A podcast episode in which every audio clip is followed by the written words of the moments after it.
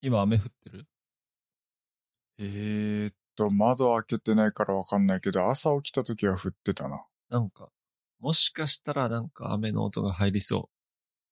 そうね。雨降ってるというより、なんか車がね、走る時のシャーって音が結構。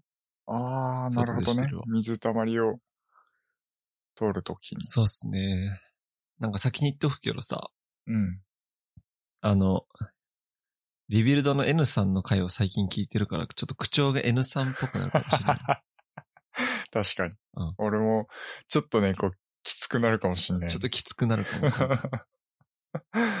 ハマっちゃうよね、なんか。そうなんだ影よ響されちゃう。マジすごく。そうなんだよ。あの人すごいかなんとかなのつってね。 ら。違うよみたいな。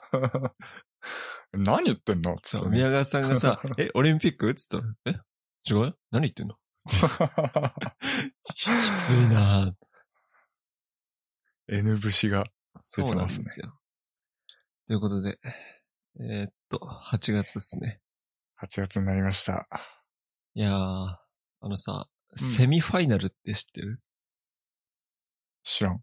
セミファイナルってあの、準決勝っていう意味じゃなくて、うん。セミファイナルっていう言葉があるのを最近知ったのね。うん。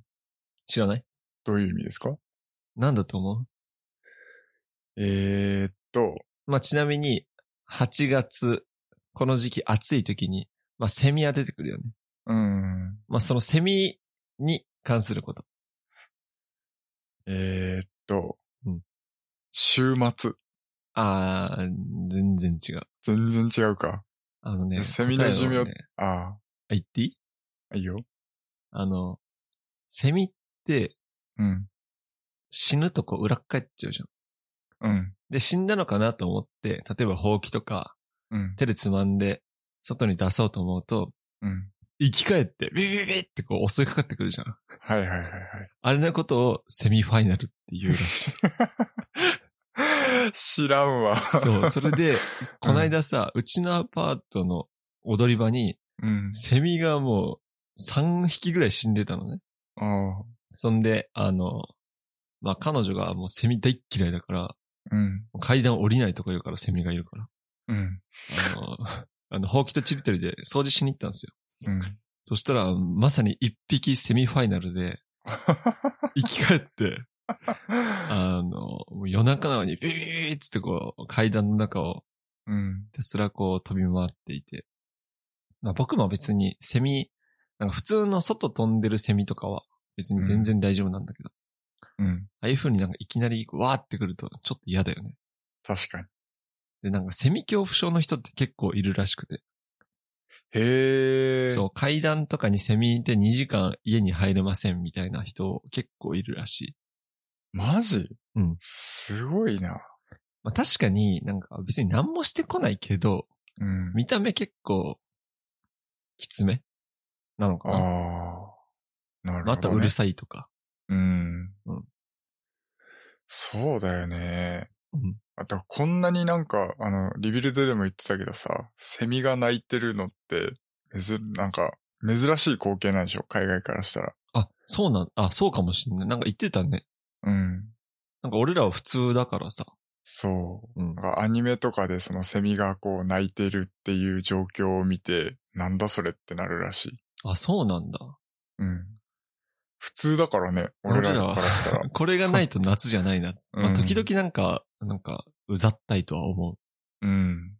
特にミンミンゼミ。ああ、そうだよね。まあ、アブラゼミも好きじゃないけど。大量にいるともうなんか、わけわかんなくなるからね。そうそうそう。なんかね、なんかね、なんつうの、涼しくなってきて、夏の終わりに、セミを聞くと、あ、もうセミも聞けなくなっちゃうのかなって、ちょっとこう、うん。そういう気持ちにはなるんだけど。夕方ぐらいのあの日暮らしとかね。そうそうそう、あれはいいんだけなんど。かね、風情があるよね。そうそうそうそう。まあ、いっぱいいるとちょっとうざいよね。うん。確かに。うん。そっか。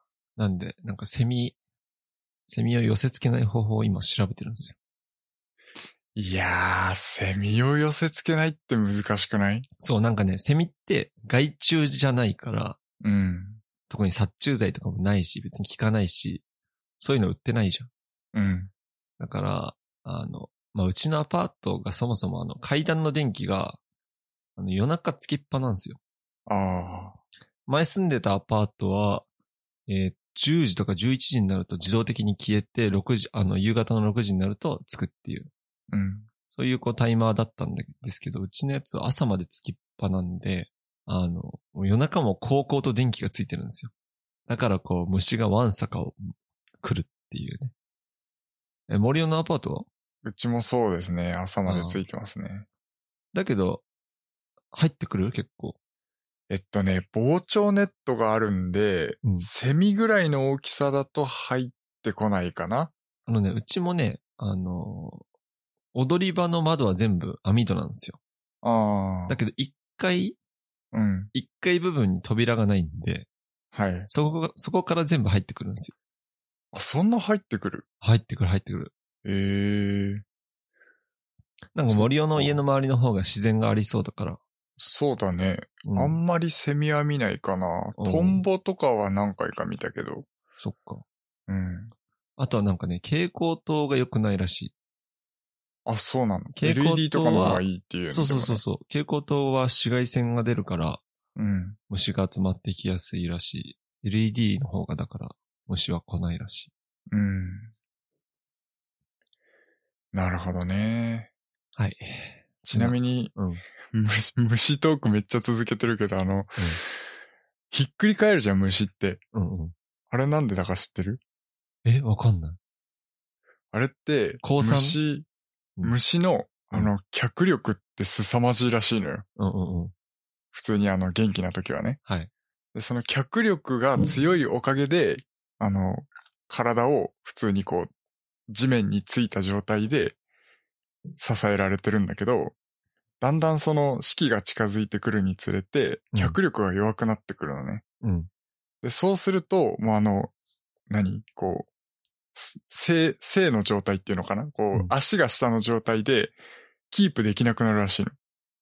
そうなのそう。で、そうすると、やっぱ体の方が重いから、ひっくり返っちゃうんだって。ええじゃあゴキブリもゴキブリもそうなんじゃないスプレーかけるとひっくり返るじゃん。うん。脚力がなくなると、どうやってもひっくり返っちゃうらしい。ええ初めて知っだからほとんどの虫はひっくり返っちゃうよね。た。確かにさ、足、細いもんね。あの。うん。よくこんな細い細い足で、うん。この体支え、支えてるなとは思うん。だから脚力がすごいらしいよ。う。なるほどね。虫は。 確かにあの、ゴキブリとか、し初速半端ないからね。確かに。あの、なんか、すごいよね。初速、あの、一歩の踏み出し加速じゃなくて、初速からさ、一気にスピード出るじゃ ん。 確かに。うんいやあれはすごいんだよな。うん、そう、よくテニスとかでもゴキブリフットワークって言うもんね。あ、そうなのそう。ゴキブリフットワークでやれよ。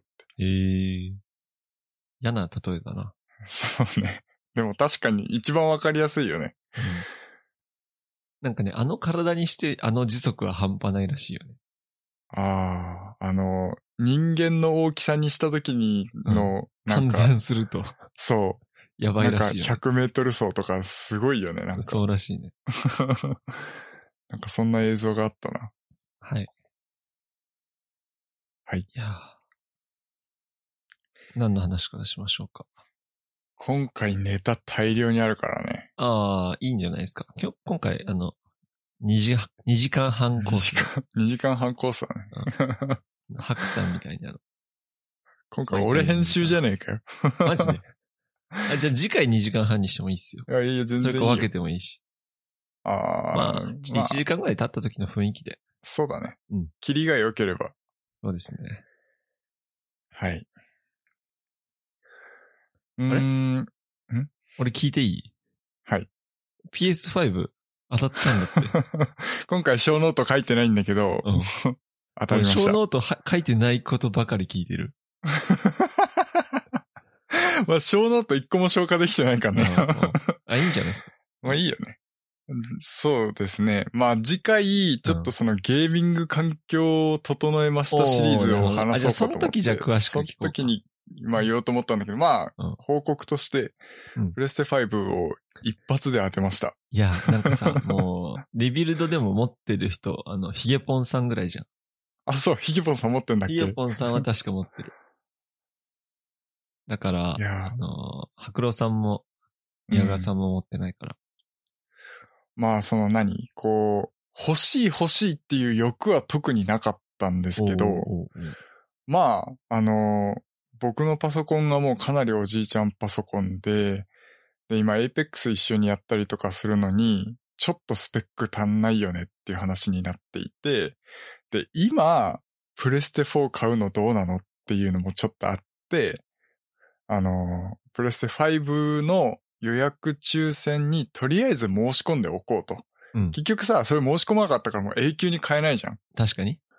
だから、もうとりあえず申し込んどいて、まあ当たったらラッキーぐらいで考えてたんですけど、 まあ、運よく一発でえ、あれって当、たったんで。ゲオのアプリかなんか入れないといけないんだっけそそうです。僕やったのゲオであの抽選したんですけうど、ん。あのゲオのアプリから予約抽選のあの手続きをして、まあ一応僕は店頭受け取りで近くにゲオがあったので、まあそれで買ったんですけど、どうなんだろうね。えデ今ジタ倍ルエディションいや、えっ、と、スタンダードエディションおうです。じゃあ、5万4千円ぐらい。そうですね。で、保証とか入って、まあ、6万弱ぐらいおー。で買いました、高えね。なまあそんなもんだよな。うん。でも、このスペックにしそてうこの値段だそったりゃそうなんら、うん。超安いっすよ。ほんとそうですね。なんか、やった一応、あの、プレステ5買ったのにもかかわらずですね、あの、基本プレイ無料ゲーしかやってないですね。あ あ、いいと思いますよ。エイペックスと原神しかやってない。おうえ原神のグラフィックはどうですかいや、最高ですよ。え、そんなにすごい。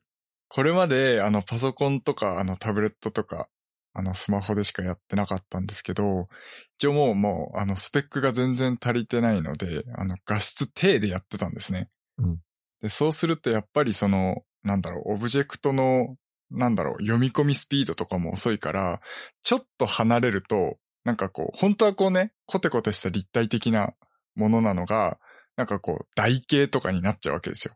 すぐ。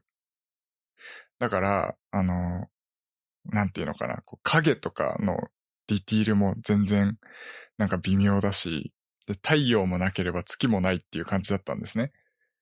でそれがプレステ5になった瞬間に、すごいです。もう雲が出てきて、 おう太陽の位置から雲があって、その下にこう影ができるんですよね。意味わかるかな雲のわかる影よわが、かるよわかるよわかるよ。雲の影が地面を流れてって上んにですよ。雲があって、下に影があるわけね。うん。うん。まあ、く、まあ、雲と連動してるかどうかちょっとよくわかんないけど、うんあの、ちゃんとく、雲の影がこう地面を張って動いてんですよ。はい。とか、もう遠くまでその山とかのこう、岩の感じとかもすごいリアルだし、えー、なんあのかー原神やってみたいな原神ってなんかね、あの、写真撮影スポットみたいなのが、なんかちょいちょいあるんですよ。うん。なんか絶景ポイントみたいなところがあって、まあ今までは何が絶景やねんって感じだったのね。うやっぱりもうなんかポリゴンがいっぱいあるぐらいな感じだったから。全然なんかこう、綺麗っていう感じにはちょっと程遠い感じだったんですけど、まあ景色は景色っていう感じだったんだけどね。うん。それがもう本当に綺麗。いい景色って感じ。マジか。ですね。だから、もう感動しました。原神のグラフィックだけにど。原神ってその、レイトレとかそこまでじゃないんでしょどうなんだろうレイトレーシングもあるんじゃないかなあんまりちょっと水辺とかに行ってないからよくわかんないですけど。ええなんか割とひ PS5 でさ、なんかあの、うんスパイダーマンとかでうん。レイトレを見ると、すげえなとは思った。あの、そうだゲよーね。ム実況でね。うん。あれはだからあのガラスとかさ、水そう辺そうそうあ。の、水たまりとかがこう、ネオン反射したりとかっていうのが結構あるから、まあそういうのがこうリアルに表現できる環境っていうのはあるけど、原神って結構ファンタジーの世界だかうら、んうんうんまあ水辺はあるけど、どうかなちょっとあんまりそこ、レイトレーシングがどうだったかちょっとかん、あの、見てないですね。けマジど、かやっぱりそのリアルです。すごく。じゃあ今度さ、あれやろうよ。ゴースト・オブ・ツシマ。あ、いいっすね。そしたら俺も買うよ。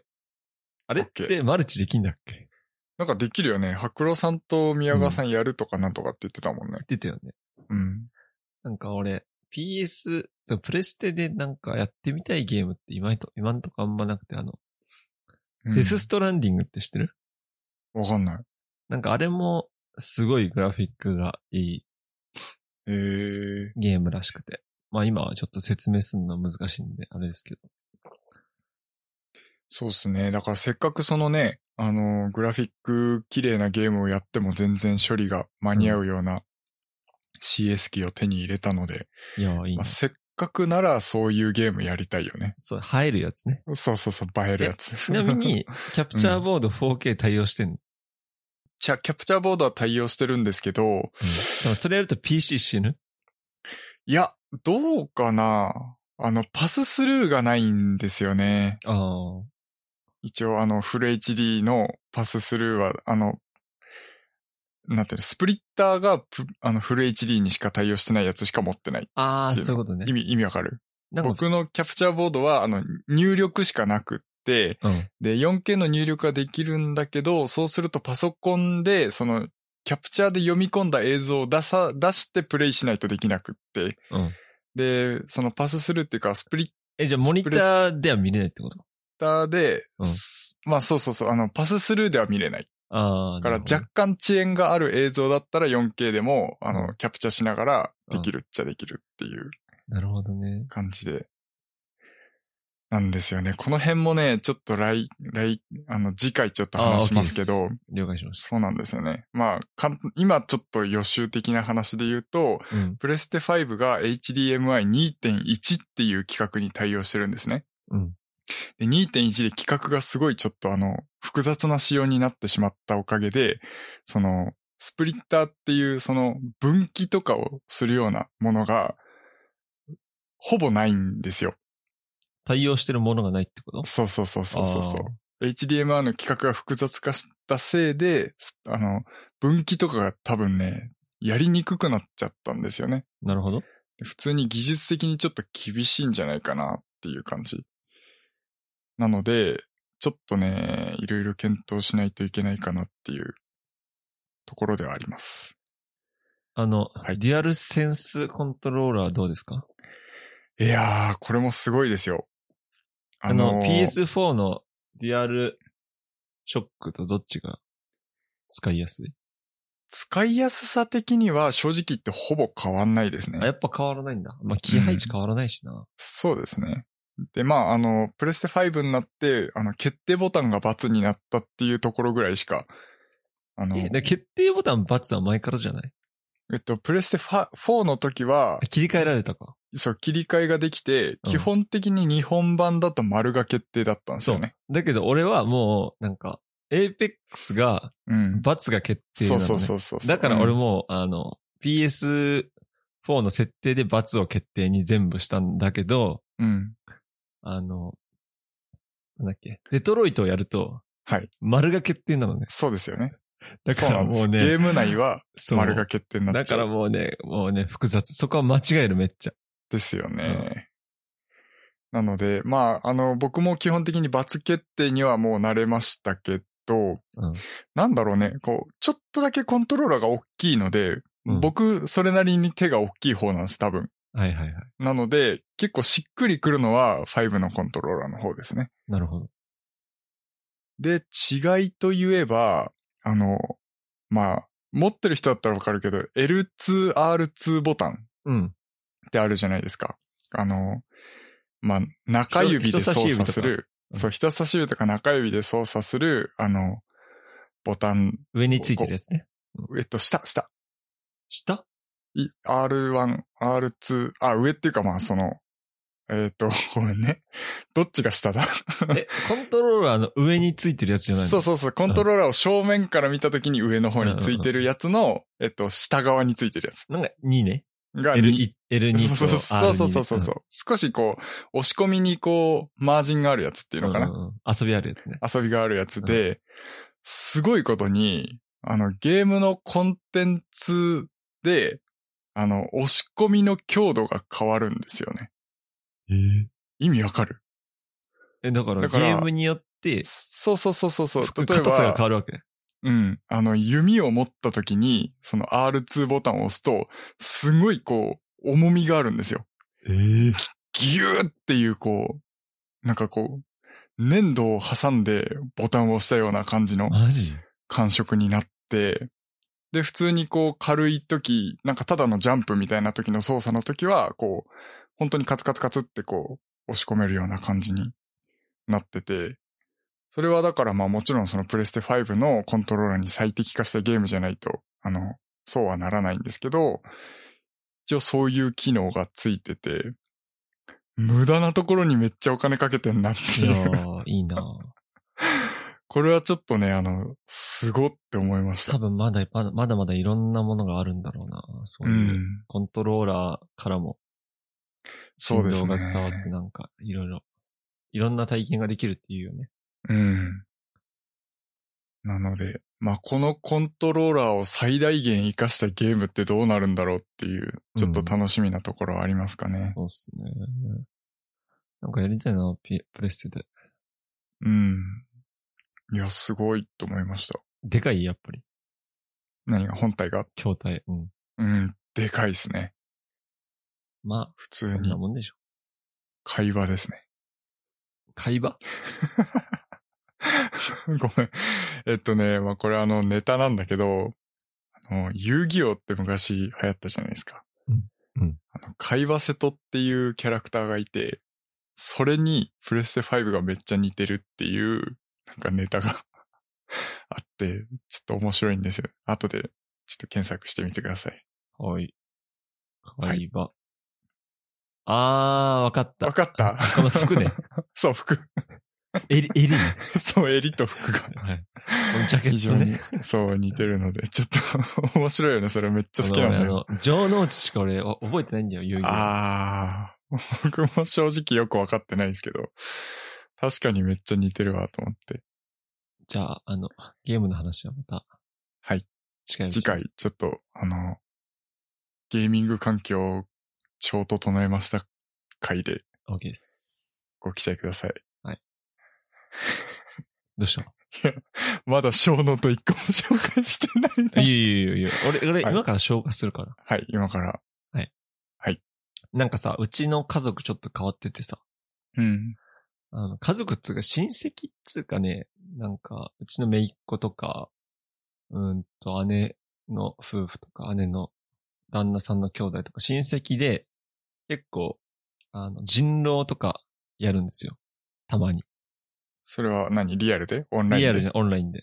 ああ、そんで、あの、姪っ子のが好きなんですよ、そういう人狼とか。はい。アマンガスとか、アモンガスとか。うんうんうんそ。れで、この間、あの、アモンガスをやったんですけど、基本的に、ズームとか、グーグルミートで、えー会話しながらやるんですね。うん。えーだけど、ズームが、基本的に、えー複数人有料じゃないですか。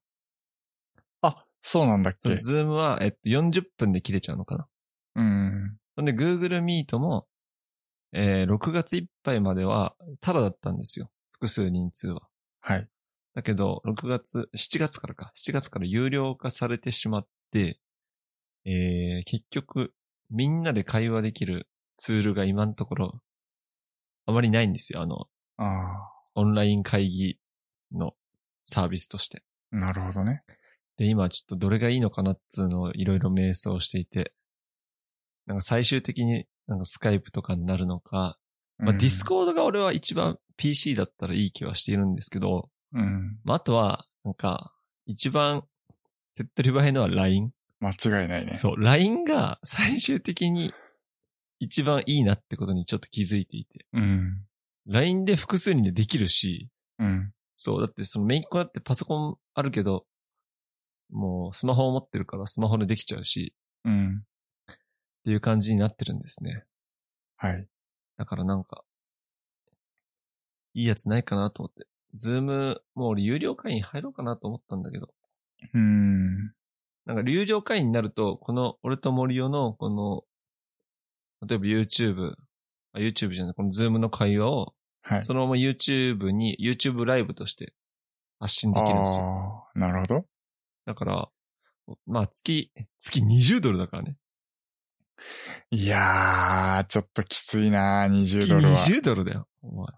ネットフリックスじゃん、と思って。な、だからなまあね、まあ全部ね、無料でやってるのは確かにありがたいことなんですけど、まあ有料なのが普通だと思うんだけどね。まあそりゃそうだよね。うん。なんかいいサービスあったら教えてほしいなと思って皆さんに。うん。だから、まあ僕もその複数人で会話することちょいちょいあるんですけど、うん。やっぱりそのパソコンを持っているっていう方が今僕らの年代だと少数派なんでいすよやねー、。マジそうなんですよね。はい。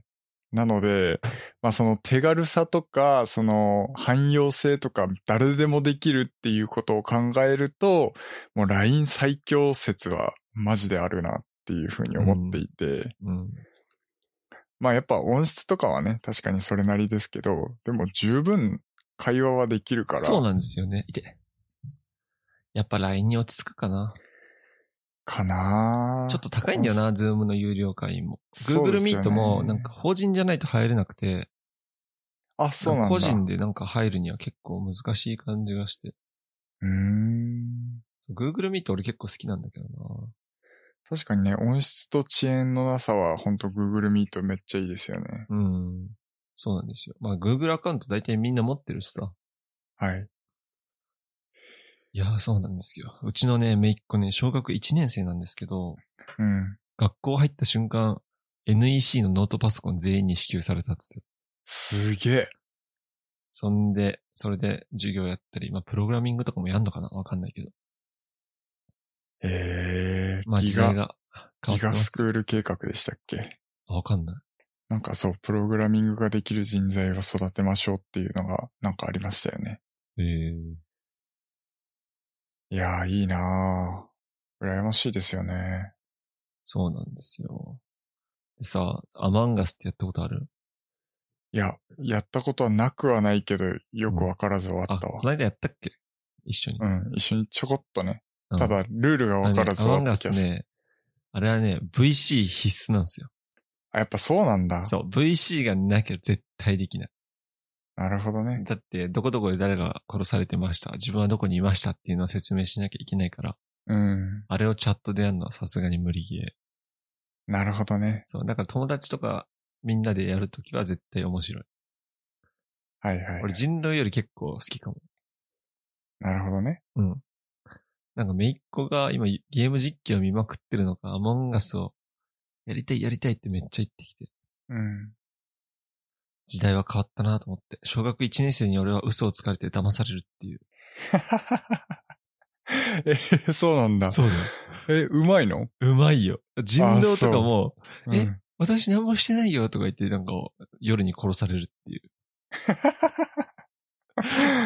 すごいね。 そうね。怖いんだけどね。これからが。教育上それで本当にいいのか説はあるけどうんね。確かに。だけどもう大人になるのが早いなと思って。うん。だってスマホもパソコンも持ってるんでしょ持ってるわ。すごいよなまあ学校にスマホは多分持っていけないだろうけど。まあそうだね、きっとね。まあだ、確かにさ、今ってスマホだってさ、なんか楽天とかだったらさ、めっちゃ、月、何ギガ、1ギガとかでもめっちゃ安いしさ、うん。本体だけ買っちゃえば、家のそう中ねとか、まあ時々外出するとき一人でどっか行くときにうん。 LINE できればいいみたいなさ、うん。そんぐらいだったら全然買ってあげてもいいなとは確かに思はいはいはい。まあそうだよね。う。うん。あんまあ安心を買ってるような感じでそすうかね。そうそうそう。はい。ってなところですね。はい。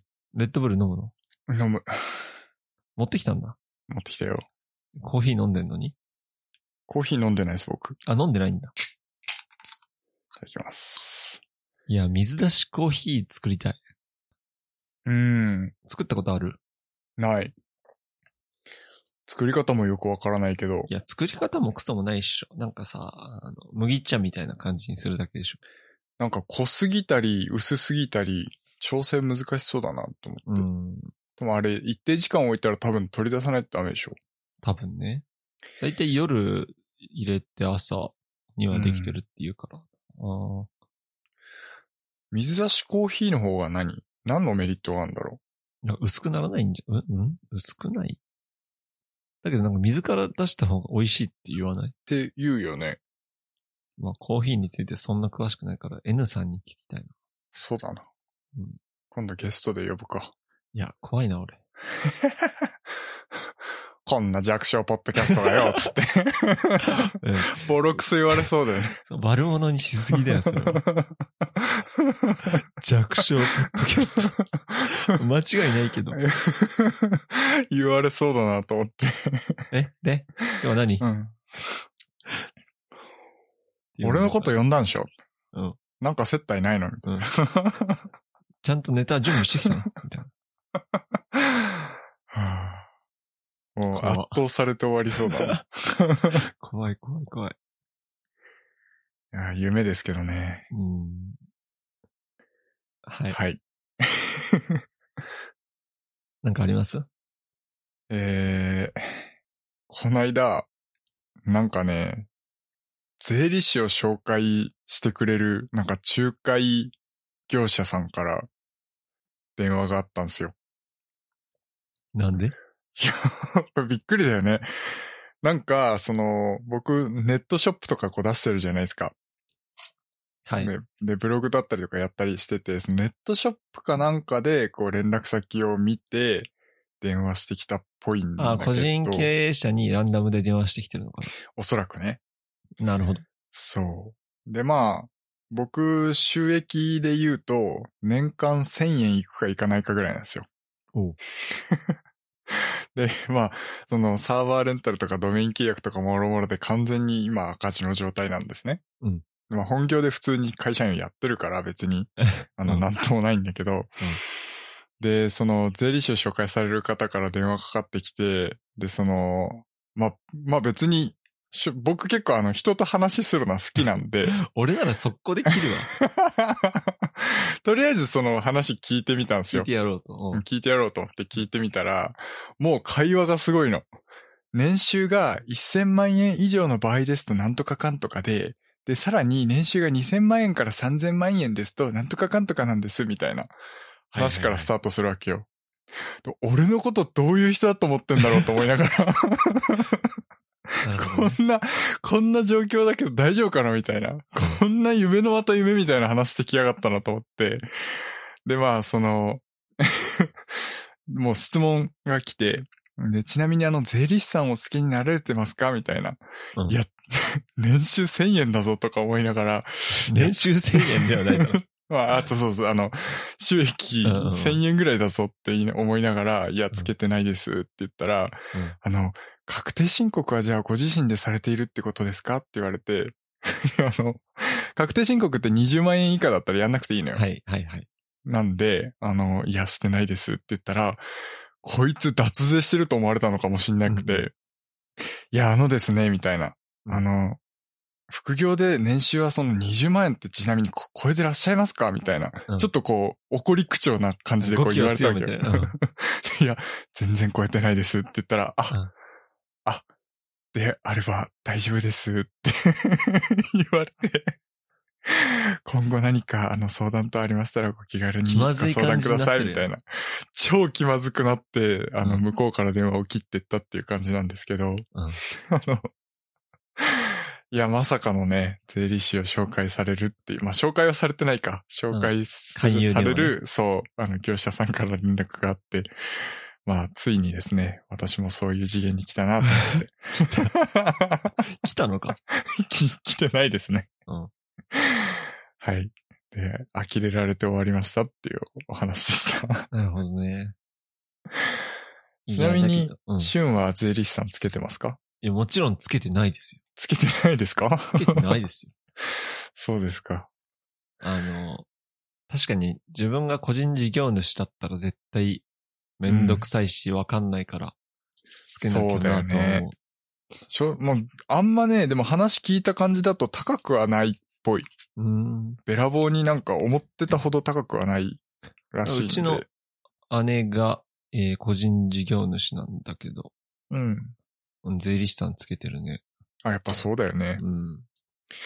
が、まあ、かなりその税金関係って複雑だし、で、そのそうだね、ちょっと間違えて、なんか多く納税しちゃったりとか、あ逆にね、あの、足りなかったりとかすると、いろいろとまたその後もめんどくさくなりそうなんで、だったら最初から税理士さんつけちゃった方が絶対楽だと思うし、自分の時間も作れると思うんで。うん。プロに任した方がいいっすよね。うん。だけど、税理士とかさ、その、行政書士とかさ、うん、そういう手続きをしてくれる人って、いくらなのかわからないっていうのがちょっと、なんつうの、うん肌感覚でわかんないじゃん、俺らって。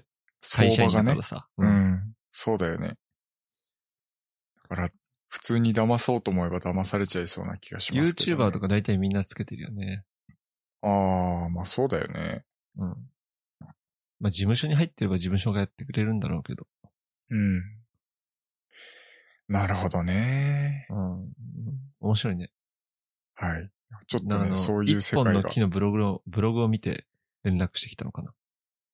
うーんとね、その、なんかネットショップ、ああ。そこ、は、あの、ちゃんと連絡先とかも一応ね、書いてあるのよ。な書るほどねかないとダメで。うん。で、そう、なるべく目立たないところに書いてはいるんだけど、なんかね、そういうちょっといろんな情報を出さないといけないっていうルールがあって、販売をするにあたって、なるほどね。はい。いやー面白いよね。なんか新しい世界がちょっとこう見えた感じがして、面白いなと思って。じゃあ、最近買ったもの紹介でもするか。買ったもの紹介。そうですね。えーんとね、俺ね、うん。あの、キャッシュレス財布にとうとうしたんですよ。おうマジでうん。キャッシュレス財布で、まあ、キャッシュレス財布といっても、まあ、お札も緊急時用に入れられるんだけどね。うん。小銭は入れられない。まあ、入れようと思えば入れられる。けどね。なるほど。うん。そんで、えっと、ショーノートにリンクは貼ったけど、この、セク、セグリットってやつなのかな。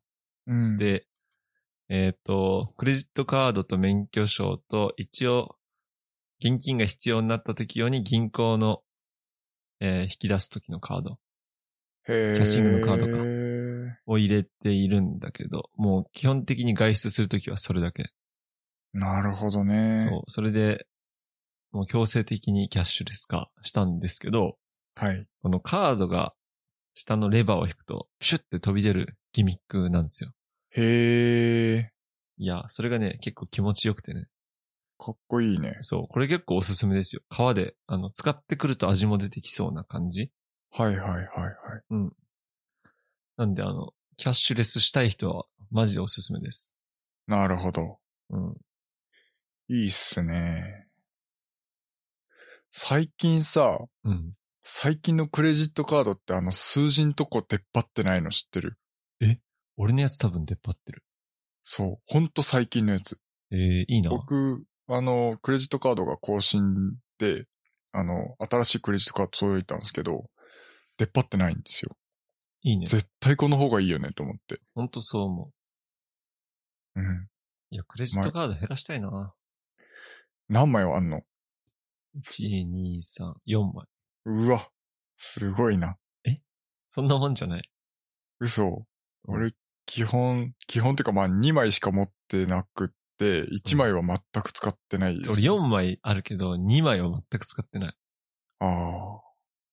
基本的にメインで使ってるやつと、うん。そのガソリン用のキャッシュ、あの、あークレジットカード。ガソリン安くなるほどなねるやつ。少しだけ。まあやっぱ使わないよね。使わな僕、い正直持ちたくないのに、なんか、あの、なんだっけ、T ポイントカードとこれ合わせて作んないとダメですって言われちゃって、うん。なんか T ポイントカード兼クレジットカードみたいになってますけど、クレジット機能は全く使ってないですね。なるほどですね。いや、あの、財布ちっちゃくした方がいいよ、マジで。うん。まあ僕も基本小銭入りしか持ち歩ってなくて、そこに免許証とかも入ってるんで、あ小れなん銭です入れけにど入れ。てる。そう。だどかんなら、小銭入れ使ってんのえー、っとね、持ってくる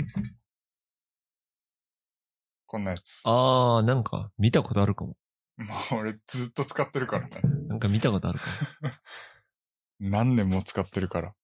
なるほどね。お札はお札は、あの、ちょこっと入ってるけど、基本的には入ってない。あの、持ち歩ってない。まあ、あの何、別に財布があって、うん財布と小銭入れで分けてるんだけど、はいはいはい。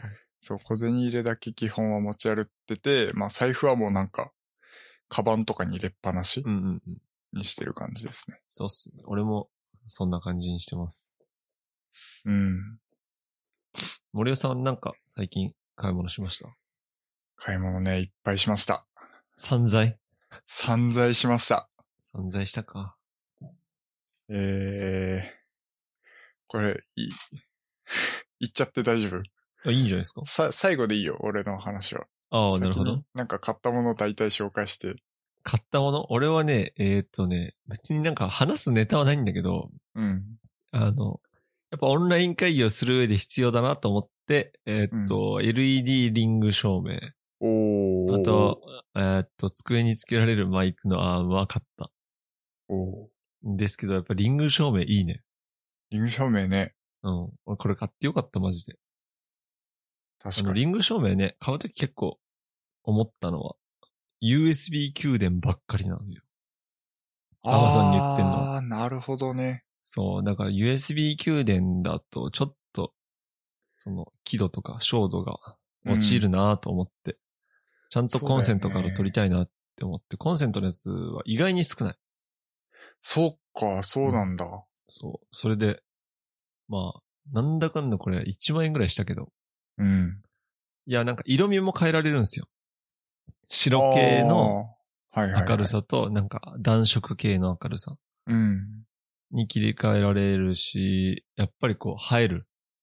そうっすよね。やっぱこううん目に、やっぱキャッチアイって言うんだけど、うんあい、あれアイキャッチだっけかなキャッチアイだっけかななんかそう。リングが出る。るやつそうそうそうそうそう、うん目にこう光が反射して、うんそのリングっぽく映るのが、うんやっぱね、あの、目に輝きが生まれるっていうのかなええこう生きてる目になるっていうのかなおうわか 俺まるかなだそこはね、あんまりね、き、そんな気にして見てなかったけど。なんて言うんだろう、この表情が全然違く見えるんですよね。マジか。うん。そのじゃあライ今度トはが目に映ってるだけで明。るさマックスにしてちょっと自撮り写してみよう。真、はい、撮ってみるといいと思いますやっよ。ぱ顔明るいと全然雰囲気変わるよね。うん。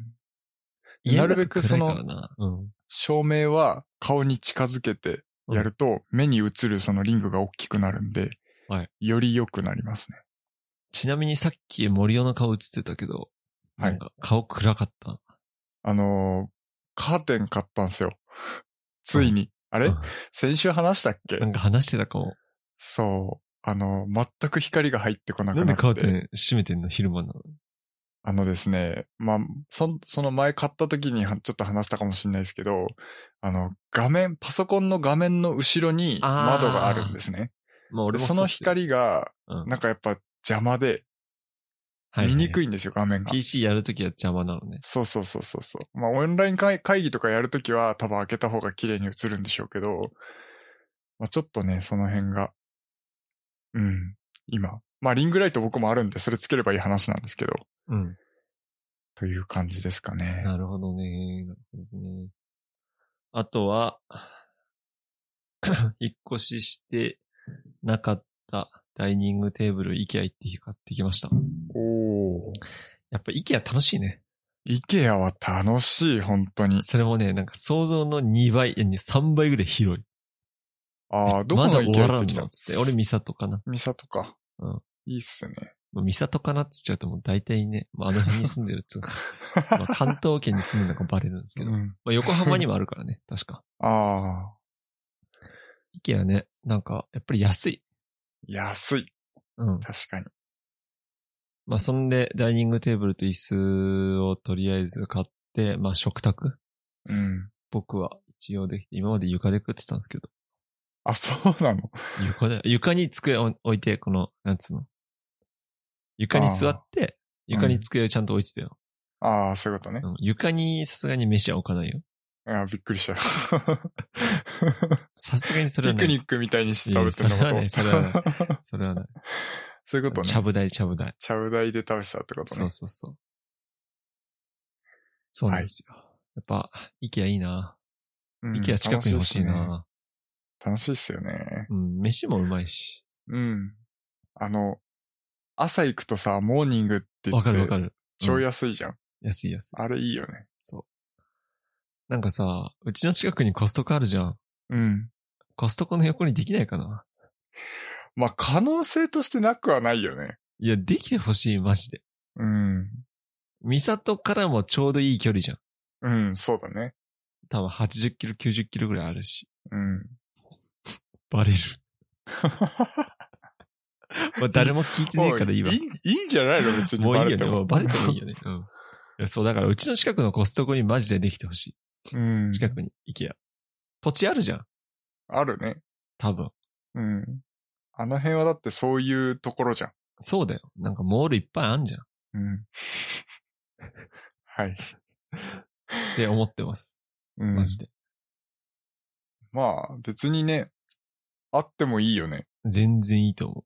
そしたら福島とかからも来やすいだろうし。そうそうそうそうそ高速だってあるし。う。ね。近いところに。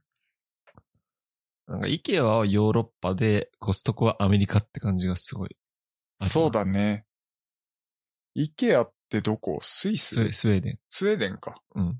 北欧家具だから。うん。なだんかからあやのっぱその土地の文化が、こう、あるよね。そう家具にも。そう思う。コストコはなんかでかいじゃん、基本的に。量も多いしうんでかい。アメリカンだよね。アメリカンな感じだね。うん。食べ物、売ってる食べ物もアメリカな感じ。うん。カロリー、高カロリーなそうもそうのそうが多い感じしますよね。まあだけど、あの倉庫みたいになってるのは両方同じだけどね。うん。いやー、イケア行ってゲーミングチェアあったんだけどさ。うん。 1万5千円ぐらいで。うん。買わなかったなそうね。ちょっとね、あの、持って帰ってくんの大変だよね。ーそれはある。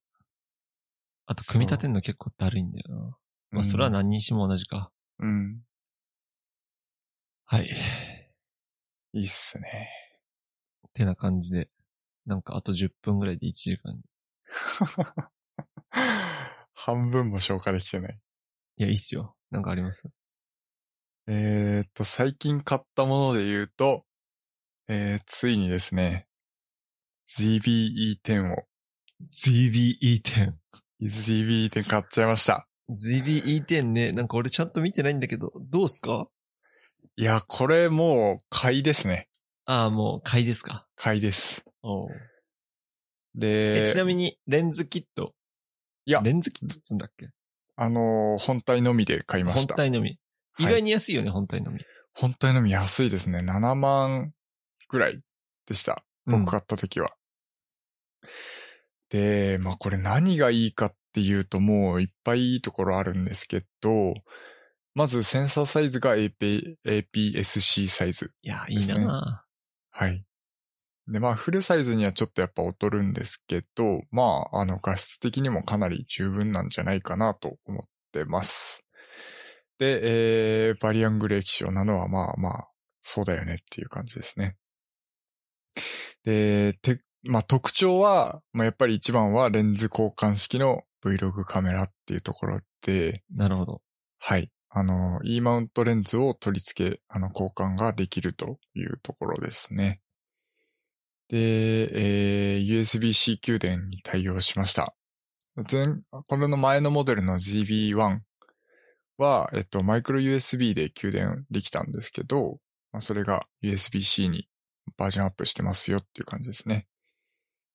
まあ、ウェブカムとしても使えるような形になってますと。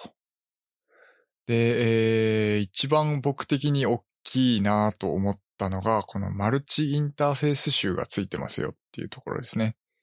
あの、これ上なにつける、そうそうそうそうそう、うんいつもあのーまあ、用途としては、例えばフラッシュとかを、まあ、基本的につけるようなところですね。それはがいシュー、シューって言うんだけど、あのーそれがデジタル転送に対応していって、要はマイクとかを取り付けたときに、その、音声をダイレクトに、シューから、あの、カメラ内にデジタル転送できるっていうところなんですね。うんうんうん。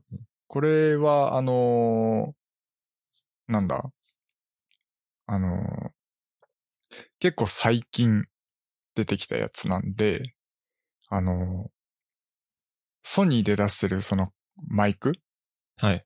を合わせて買うと、あのーめちゃめちゃいい音で、しかも配線が全くなく、録音できる。録音録画できるっていう。なんか森尾が買うって言ってたマイクさ、はい。すげえ、なんか評価高いよね。めちゃめちゃ評価高いですよね。うん。なんかいろんな人が紹介してたけど。神マイクって呼ばれてる。マジで紙マイクってみんな言ってた そう。あれがすごいんですよ。今、品薄で全く手に入らないんですけど。うん。いやー、欲しいんですけどね。あれ変えてないのあの、品薄で買えないです。ああ、そうなんだ。うん。全然店頭にも並ばないし。ちょっと悔しいんだよな買っときゃよかったと思って。あれ、あれ1万2000円ぐらいだっけいや、3万円ぐらいかな。3万3千円ぐらいか。でも全然そのぐらいの価値はあるレベルのかマイクですね。ええそうなんだ。はい。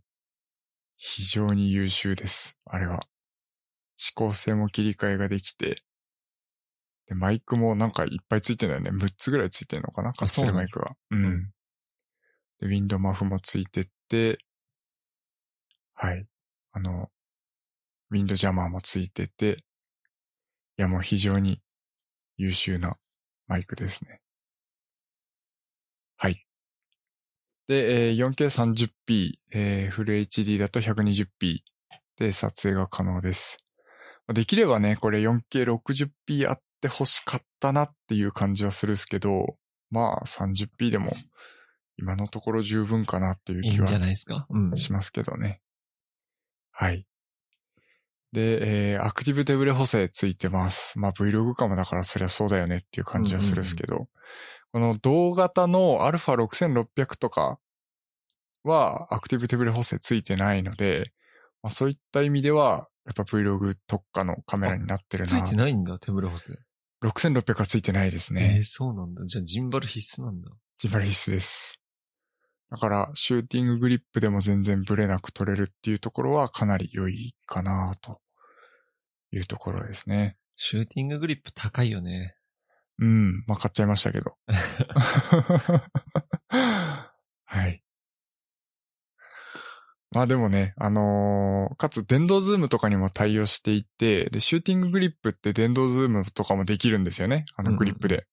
なんで、まあそういうのも含めてめちゃめちゃ、その親和性の高いシューティンググリップだなと思うんで、もう買っちゃいました。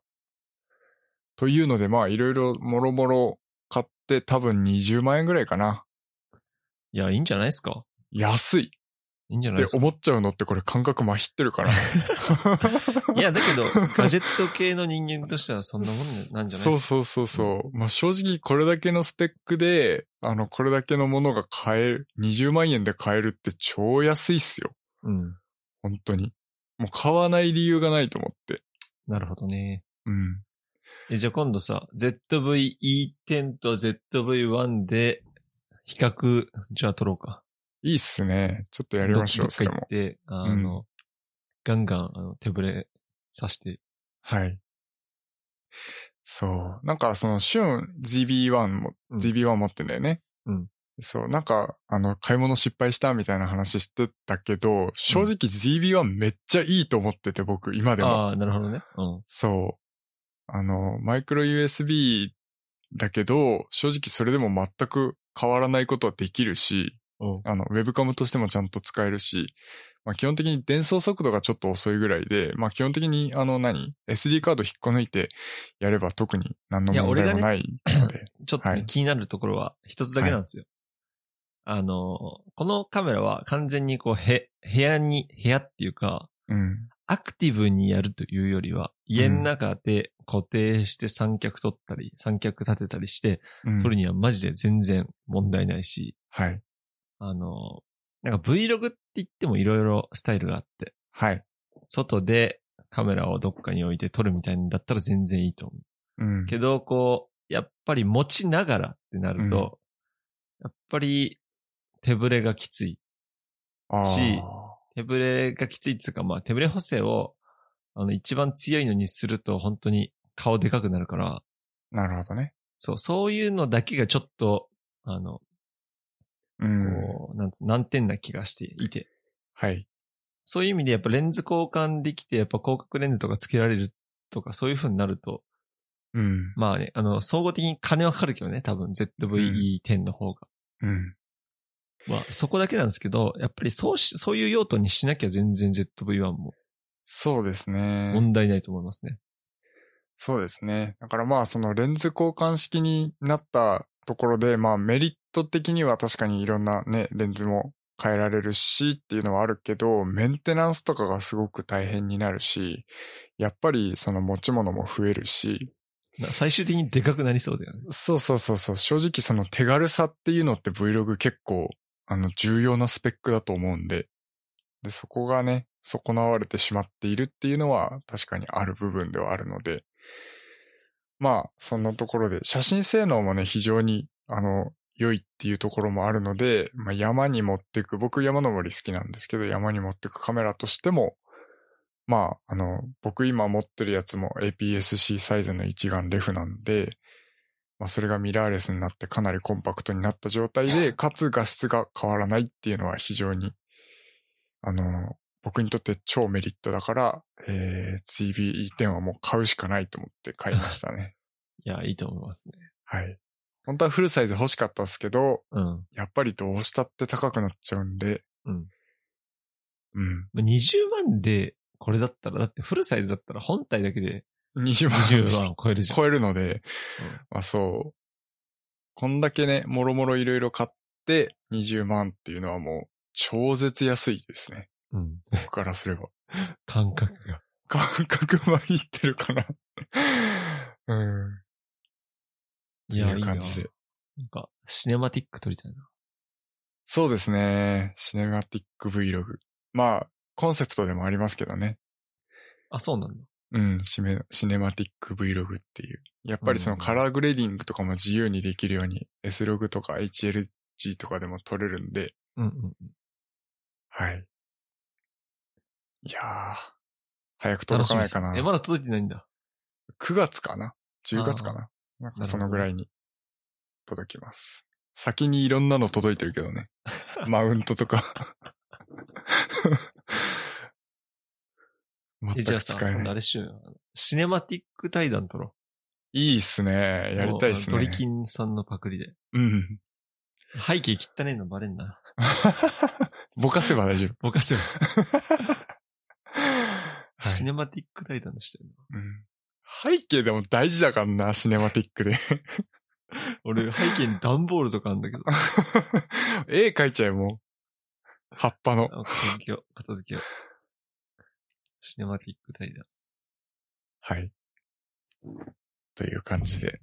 いや、比較、比較、いや、シネマティック対談できねえな、その背景。そうっすね。背景はもうあの、グリーンバックにするしかない。じゃ あ、なんか、背景綺麗な景色流しとく。そうですね。山で撮った写真を。ああ、いいんじゃないですか。ああ、なんか、そ、外行って Vlog 撮りたいな。うん。どこ行ってくっかな。なるほどね。ああ、ちなみにその発売日が7月30日だったのの10時からだったんですけど、もう10時10分ぐらいに買ってましたね。いや、いいんじゃないですか。品薄になる前に変えて。そうそうそうそうそうそう。まあ今見てもあの在庫はあるそうなんで、うんうん。まあ、大丈夫だったみたいですけど、もうほんとこれはもう品薄になる可能性が高いなと思って。なるほどね。うん。特にね、絶対シリコン供給不足なんで。うん。ZV-1 もさ、はい。本当にいろんな人使ってるなと思っすごい人気ですよて。ね。そう。アイドルとかが、うんな。んか Vlog 撮って YouTube に上げるみたいな、よく韓国の人がやってるんだけど、はい。みんな大体 ZV-1 使ってる。ああ。まあでいいも、もんな。選ぶなら ZV-1 かなっていう感じはしますね。そりゃそうだな。うん。非常にバランスのよく取れたいカメラや、なんで。前さ、北海道行ったじゃん。はい。 あの時、このカメラ欲しかったなまだ発売もされてなかったけどね。確かに。はい、あと。ね、思ったんだけど、うん。外撮りで、広角で自撮り動画を撮りたいんだったら、うん。 iPhone 12 Pro でいい気がしてきた。ああ。俺もさ、あんまり iPhone で動画撮らないんだけど、うん。前 iPhone でちょっと動画撮ったんだけど、やっぱりめっちゃ綺麗だわ。いやー、あれはね、うんあのー内蔵エンジンが非常に優秀なんですよ。うん。っていうのも、まあ、カメラ自体はどうしたってね、あのサイズに収めようと思ったら、まあ、あの限界があるわけじゃないですか。うんセンサーサイズもかなりちっちゃいし。ただ、その、なんていうのかな。綺麗に見せるのか。そうそうそうそう、撮った映像を AI とか、その画像処理エンジンを通して、綺麗に見せるのがすごい上手で、うんうんうん。あの、ボケ感から何から何まで。そなの、るほどねまあ、センサーがいろいろついてるんですよね、iPhone って。だから、その被写体との距離とかも測れて、そこにこう、ピッバッチリピント合わして、で、その背景をぼかしたりっていうのの、その精度の高さもそうですし、夜の撮影をするときの、あの、ISO 感度とか、その、なんていうのかな。すごいその、画像処理の調整っていうのがめちゃめちゃ優秀で綺麗に見えるっていう。